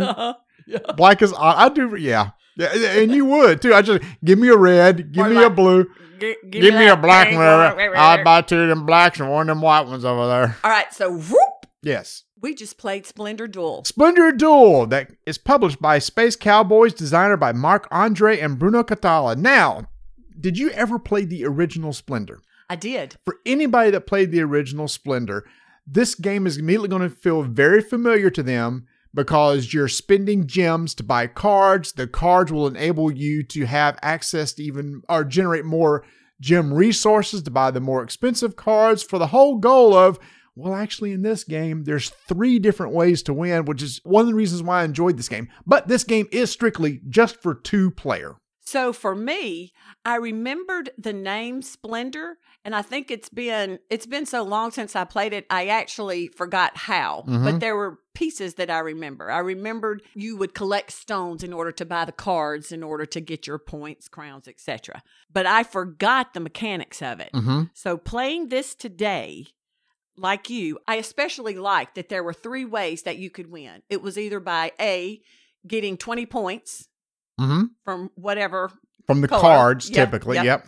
10 cards of the same color. 10 points on cards of the same color. Oh, yes, 10 points because there were points on the cards, people. Some of that. Yeah. The more expensive ones, the basic ones didn't get, a lot of the basic ones didn't give you points, Or, collecting 10 crowns. So here's one thing that's different. There is now a board in the middle of the table, and that board is filled with the, the, the gem tokens. So at the very beginning of the game, you fill out the board. and it would show you how. Yeah, it, it kind of goes from a spiral Like a from little- the from the middle of the board. Can I say that I really like the board? It's a compact game, it's a Mhm. small game, easy to carry. Smaller than the Splendor box. I could put it in my purse. Yeah, way smaller than the original Splendor. Which actually there was a complaint with the original Splendor was being it was too much. It was too big for the amount of contents oh, in there. oh, no. Yeah. They've shrunk this down to everything Mhm. fits compactly into this bag. So anyway, so you you pull these gem tokens out of the bag to fill up the board because on your turn, the way you get these tokens is you claim three non-gold tokens that are in a row horizontally, diagonally, or vertically, and it can be unbroken. So there can't be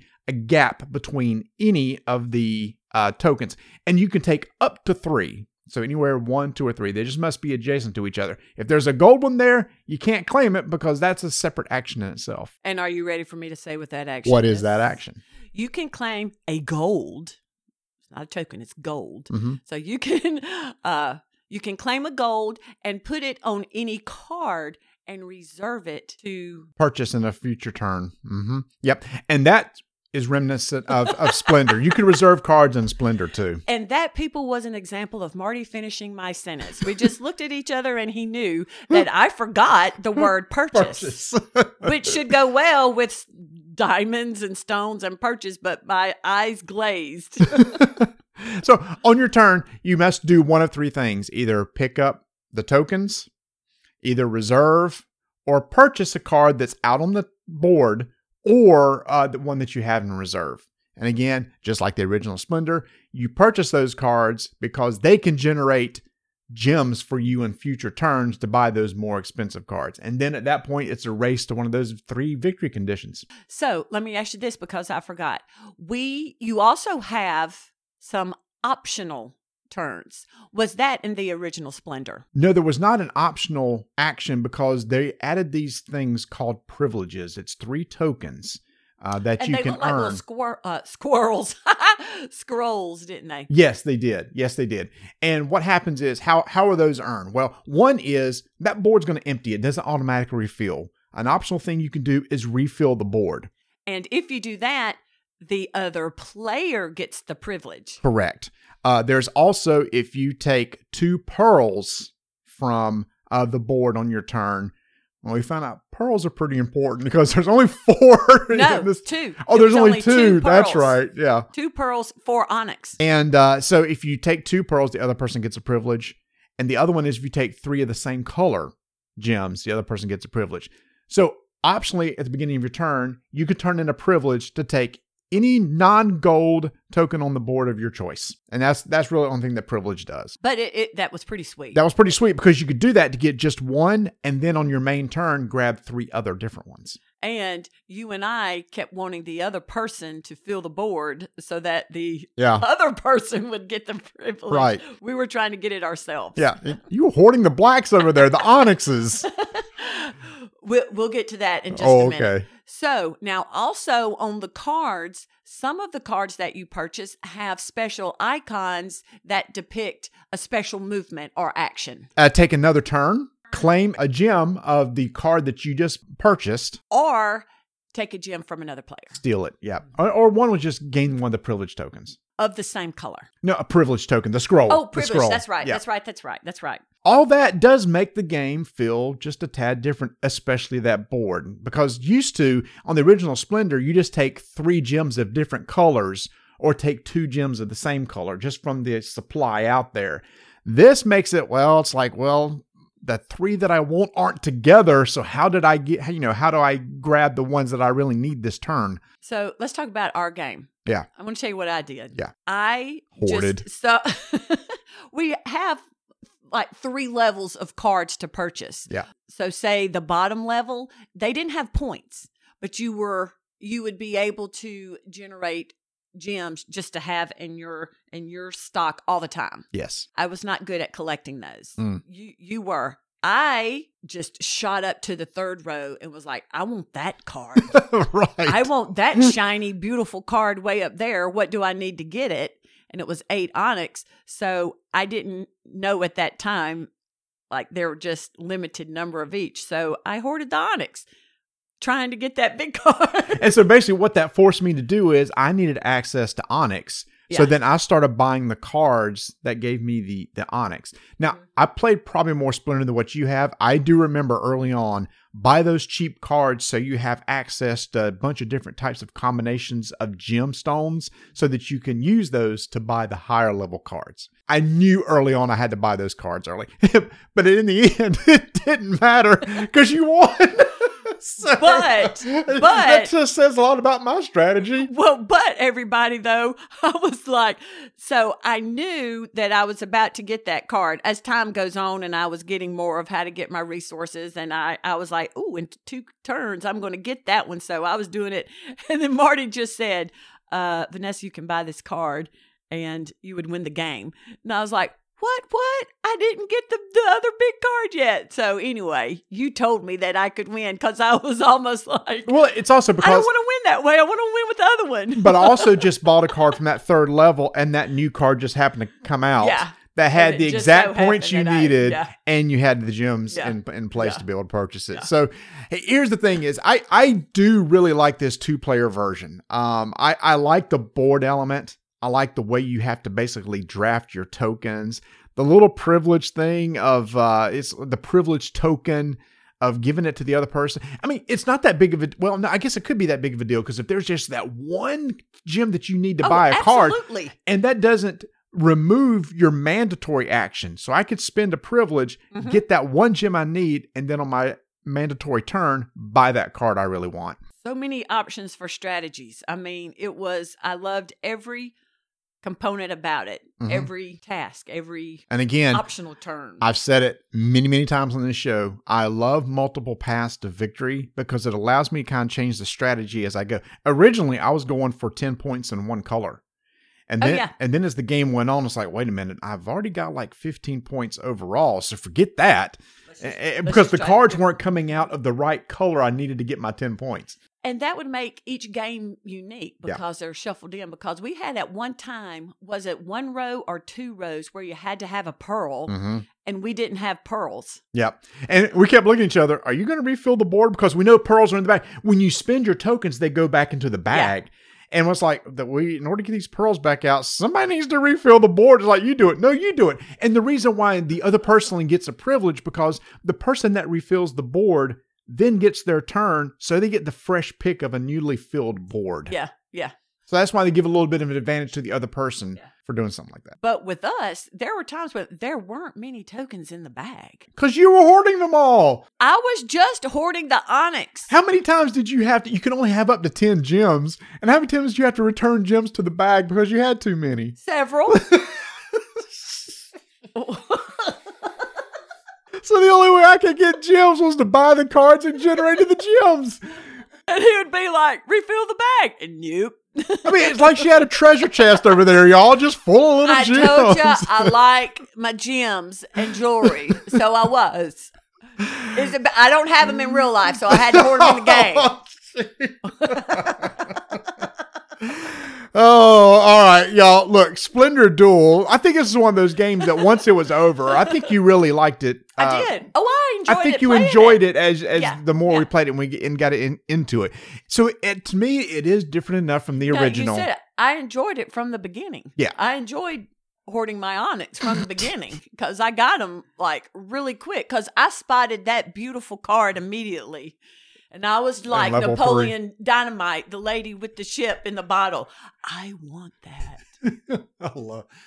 and I tried for it and I didn't get it because you pointed out I could win the game the step before I was getting it. Vanessa and I send the animated GIF to each other all the time of the woman going, "I want that." Have you talked about Napoleon Dynamite before? Uh, every 10 years, I'm sure. The thing is, though, Tony hasn't watched it or he didn't think it was, or maybe he didn't think it was funny. That's what it was. He didn't, he, did, he just didn't, he didn't think it was funny. Tony doesn't think anything's funny. wow. I take that back. Sorry, Tony. You do. yeah. Tony's like, I don't think Marty Marty's Vanessa's humor. low low grade of humor is funny. That's what it is. Ah, a, uh, nope. Huh, What- what? what? Eh, Or maybe Napoleon's high grade of That's humor. That's what I think. you have to be a very intelligent being to find Napoleon funny. That's what I think too, but We are so super smart. because we laugh at Napoleon. Oh, okay. Wow, this All has really right. gone off track. All right, Splendor Duel. This is from Space Cowboys. It's going to be out uh, very soon. Small box. It really is a good two-player game. Plays in 30 minutes easily. Lots of fun. Keeping this one on my shelf. I won't be getting rid of this one. no, no, lots of fun.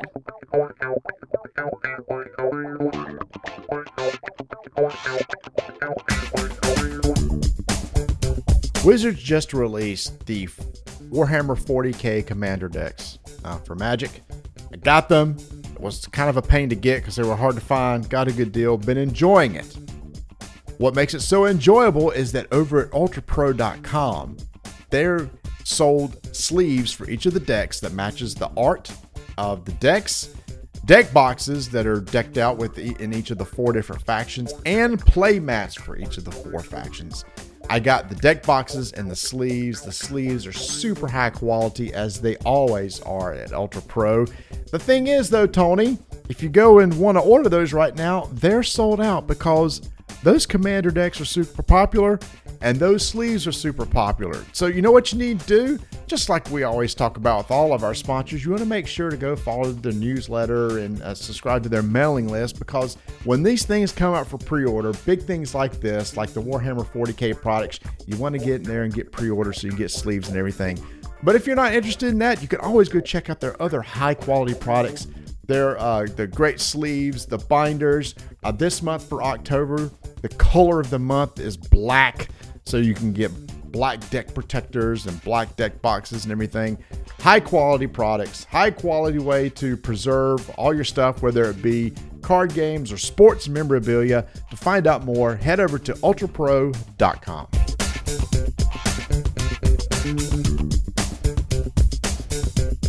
Q is in the books, which is a good thing because if we had another one like that, I don't think I'd fit in my clothes. that, was intense. Good Yeah. stuff. That was a lot of eating. And a lot of eating, even even the games. Maybe I didn't enjoy all of them, but it was fun. The people were fun. We had a great time. But you know, we can't always get together. Mhm. Sometimes we have to do something remote, like play video games. And by the way, it's your turn in Hex, Neuroshima Hex. You started a game? You started the game.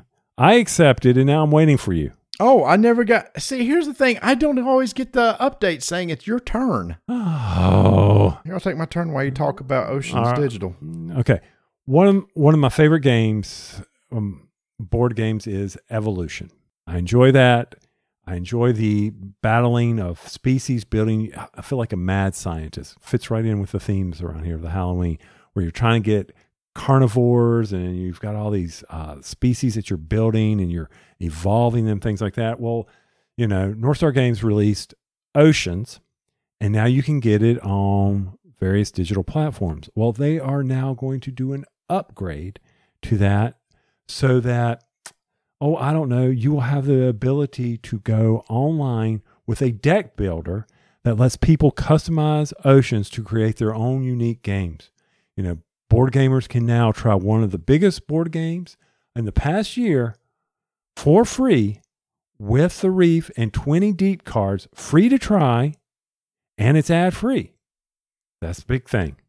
Then there will be a charge that will cost you $3.99 for existing users, or for the full game price of $7.99, you'll be able to pick it up and play Oceans. Which, Marty, I'll be honest with you, I have not played Oceans in very long time. So I'm excited for this. Yeah, me too. It's one of those things I, I had. Nice thing about games like this is it's games you haven't played in a while. They're easy to kind of get back into if it has a good tutorial, uh, kind of get you back into the flow of the game. Uh, I've played Evolution way more than I have Oceans. I've played Evolution a lot, the digital version, uh, on Steam and stuff, and really enjoyed it. So I'm looking forward to uh, uh, this Oceans digital release. I like the fact that they're letting people, you know, try this free. You can join one multiplayer game per day. Mm-hmm. You know, there, there's a way. Is this for me? So a lot a lot of Switch games are now doing like demos and stuff. So this is kind of a way to demo the game. It's not very expensive. If you want the game, it's only eight bucks. It's not very expensive anyway. But you know, if you want to try before you buy, you definitely have that option with this. Uh, we did an evolution, uh, didn't? Yeah. Don't we have evolution for, We do. for the Switch? I thought we did. And we and we've played together on the Switch. Yes, yes, we have. And I, now, even though I enjoy this game, I'm not very good at it. Ah, okay. But I'm not very good at mini games, as evident from our Ark Nova talk. negative 20 plus points. That's so sad. That's the other reason why I want to get that on the table again. I can do better. Yeah, I know I can. you can. Oh, and when we talked about the thing, I'll admit, when I got bit by the dog, I got real giddy because it became a personal game for me to see if I could get on the helicopter. Oh, that was my goal, dude. That was totally my. I was trying to play human the whole time and trying to Mhm. get on the helicopter at the end and go, "Hey, we made it!" And go, "No, you didn't." No. And I was. I was doing my best to throw you under the bus during that game. I was saying, it's Marty. We need to we need to do Marty. So I don't know. Is that that's when I think that game turned for me. Okay. You know the thing? What it just mean? turned for me when, when I became the alien. That's when you enjoyed it or didn't enjoy it. Did enjoy it. Oh, Started to enjoy enjoy it.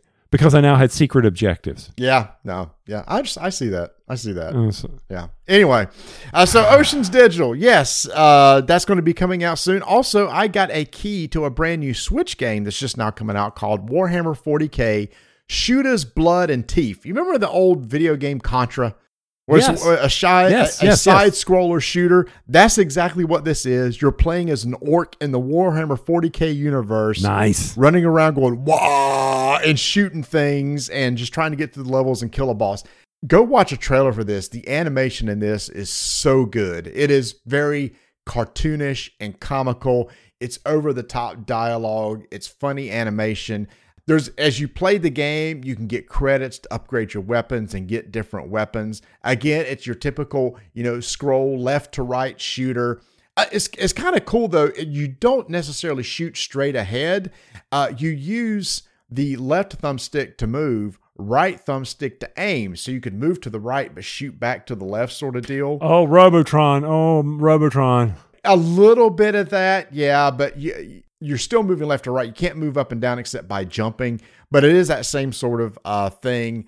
Uh, I've been playing today. I went through several levels, killed a couple bosses, upgraded my guns, having a good time. The problem is, uh, at the at the time of this release, it's not fully released yet. There's four player co op, and I think that will be a blast That's to get funny. online with three other people, and you can play couch co op, so locally or remote. And I think that would be a lot of fun. It's coming out on Steam and for the Switch. I played it for the Switch. Now, my only issue is this this is 0.9 version of the game, so it's not officially released at this point. So maybe when it does, it'll be a new version.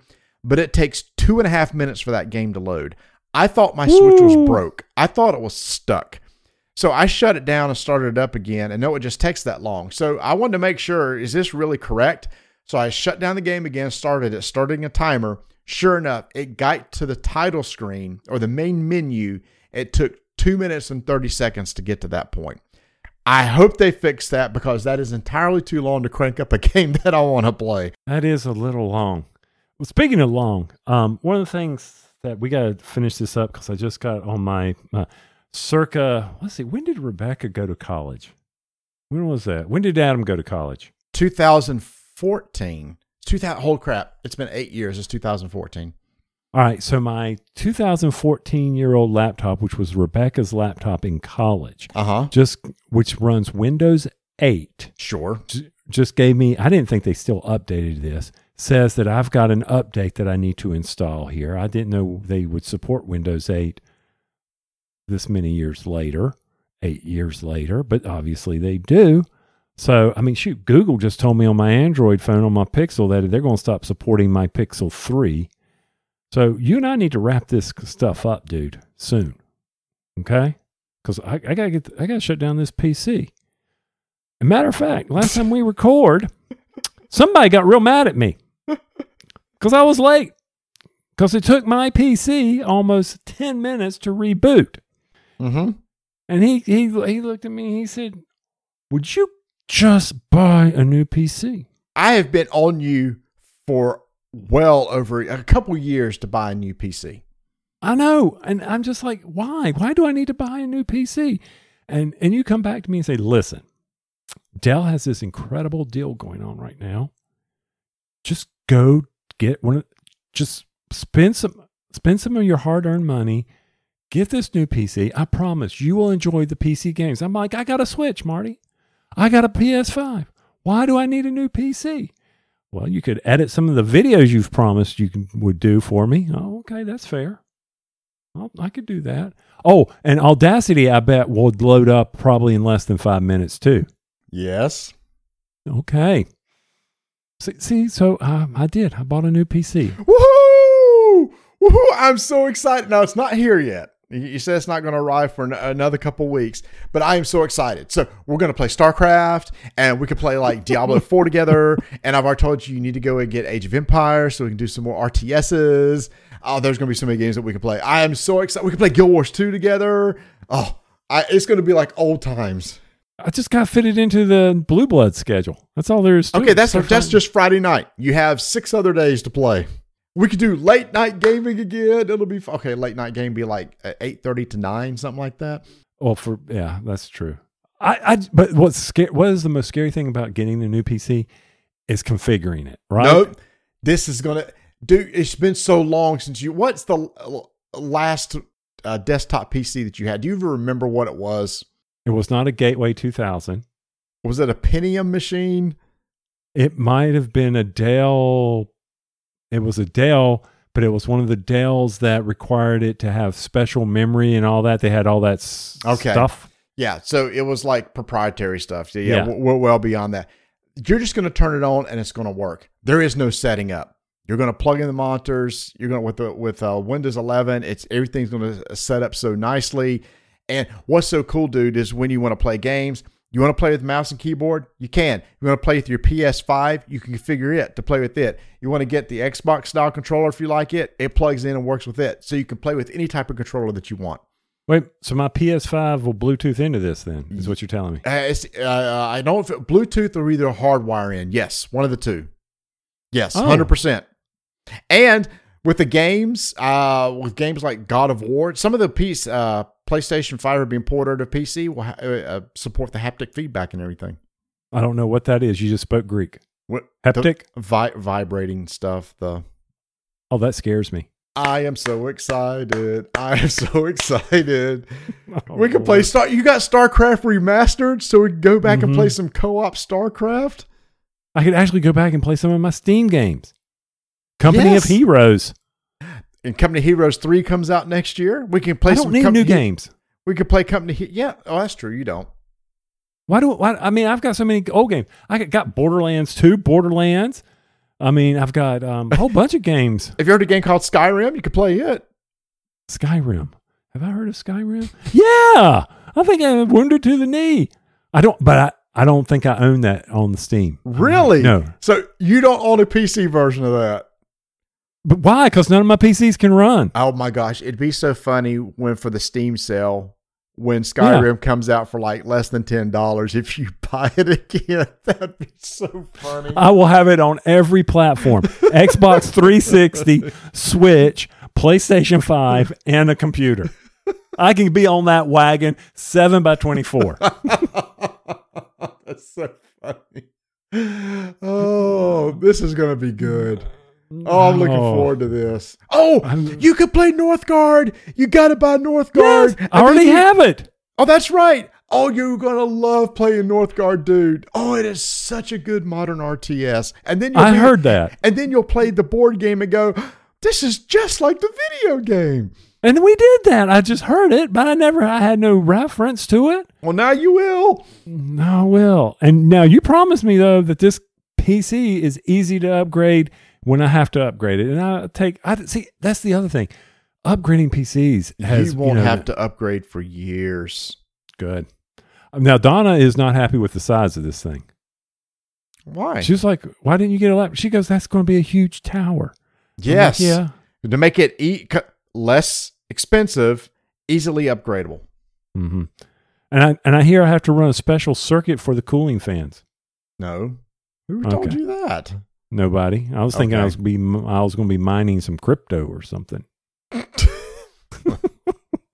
Yeah. Ain't no way I'm doing that. No, no, you're gonna you're gonna be good. You're gonna be good. Get you a couple of good monitors in there. You will be set, and it'll be nice because you'll be able to just instant on. We can set up and start recording. Oh, it's gonna be good. I am looking forward to it. I am looking forward to getting out of the two, 2014s with my PC, see what it's all about. I'll, I'll admit, my, my work computer, which is five years old, Mhm. so you know it stays up to date, and it's just all the other stuff that you got to attach to it, like the the. I don't even know if virus protection is a thing. I think it comes standard now with everything to keep you safe. When does don't know. Defender's built in. When that's what I thought. Yep. I'm looking forward to it. I'll actually be able to browse on the internet. I hear that's really popular now. Oh my gosh. I don't know. What game should we play together first? It's going to be so good. All right, you get to pick. You pick. You pick whatever game you want to play first. Okay. Well, maybe it'll be interesting to see what um, Guild Wars looks like on an advanced graphics. Oh, thing. well, I mean, it's not going to look amazing because the game's 10 years old. I mean, it's not going to blow you away, but it'll look a lot better than what and a lot smoother than what you've been seeing. But your favorite time is coming up for Guild Wars. Uh, this week it starts. Yes, Halloween at Guild Wars. It's time to go see Mad King Thorn. I love going hanging out with him where he does his uh, Mad King says jokes. I'll be Mhm. every. I've done it every year since they started. I believe in 2008 or 2009. I visit Mad King Thorn every year and haven't missed it yet. Mm, see, maybe I'll do that. Get on. I think it's what about an hour long where he comes and visits, and you stand there for an hour. Uh, no, it's he comes every two hours and only lasts 10 minutes. Oh, okay. Yep. See, you can tell how long it's been there. And does he still go to the Lions Arches? Yep, it sure does. Okay. I'll have to remember that then. All right. With that, I'm getting ready to go search and figure out what kind of switch I need so I can run my monitors on multiple PCs here and roll some dice. and take some names. I got a special announcement. On October 28th at 8 p.m. Eastern Time, come hang out on our Twitch channels. We stream Critical Foundation with some of our listeners. This is the brand new game coming out from Gigamic that is an introduction to role playing game. Learn how to be a role player and a GM all within one game. Again, October 28th, 8 p.m. Eastern on our Twitch channel. Marty, last episode you asked me, are we just going to do dad jokes for the stingers? And the answer is yes. Oh, geesh. Why don't mummies take time off?